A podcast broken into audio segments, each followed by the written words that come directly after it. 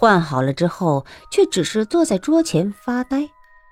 坐着坐着，他又忍不住站起来，想要出去，可一到门口又停住，皱了眉，绕了桌子团团的打起了转。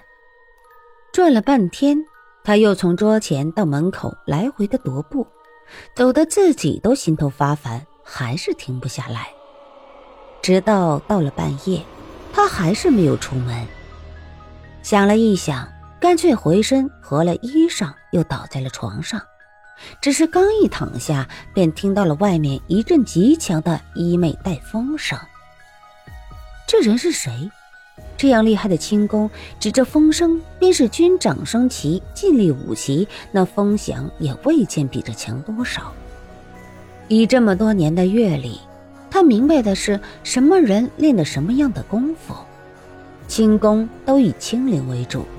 这人的身法中却显出了极刚猛的气势，定然是个火爆性子。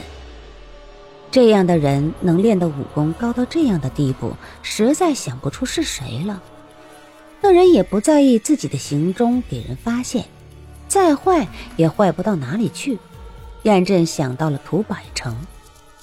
那人直向后面飞掠而去，燕震心头一动，开了门。门只开了一线，他的人却早出门了三四丈，门也在瞬间悄无声息的合上了。从那人的背影上，就见那人背交叉背了两把剑，他毫不掩饰，迟疑的就到了后面那第三重院上的房顶。下面住的人纷纷乱喝，拔了兵刃，从门内出了来。旁边的房门也开了，同样出来的都是一样的人。燕震只是瞧了那些人露出的身法，就看出了这些人武功极高，连一个庸手都没有，也不禁惊疑：这是哪里来的一群好手？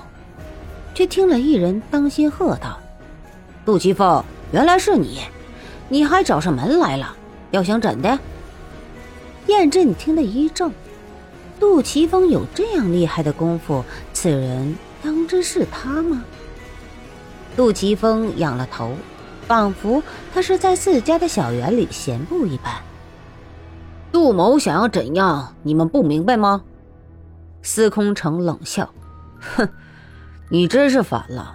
前天劫牢杀官，昨天杀官拒捕。”今晚你还找到我们东厂头上？杜琪峰笑了笑，哼，我不反还能怎的？本来你们向反天会下手不关我屁事，但是你居然做了刘瑾那太监的奴才，我就是看不顺眼。司空城气得想要吐鼻血，就你一个人行吗？商大爷呢？你老人家不妨一起现身吧。就我一个便够了。今晚上我来要的倒不是想杀你们，你们把姓胡的那老猴子交出来吧。杜琪峰对了那些凶狠的眼神视若不见。司空城冷笑：“哼，杜爷，你也是江湖上响当当的人物，兄弟们费了那么大的力气，你就来拿现成？换了你是我，你干不干？”杜琪峰叹了口气：“哎。”你当我杜某来这里是听你们废话的吗？司空城也叹了口气：“哎，杜爷，兄弟劝你一句，这事儿就这么了了，上面自有小弟完事，定不涉及你一个字。否则今晚杀了你不要紧，得罪了江湖朋友，那小弟就不好意思了。”杜琪峰仰天大笑。声音震得偌大一个听香居都醒了。你们杀我？杜琪峰的长啸中根本没人看清他的动作，双手已是各有一柄青钢剑，背后附着的也只是空鞘了。司空城下面的人瞧得变了脸色。昨晚他只是一柄剑在手，就和商千刀打得天翻地覆。现在看来，这人真正用的是双剑。那这人的武功高到了什么地步？司空城沉了脸，打。无数的暗器有如漫天的飞蝗，直向了杜琪峰打去。这人好生自负，老江湖夜行，从古到今根本就没有一个人是敢着白衣的，为的就是白夜衣在暗夜中最是显眼，也是最易成为众矢之的的靶子。纵然你武功绝世，也经不起几下子。杜琪峰，这分明就是在冒天下之大不韪呀！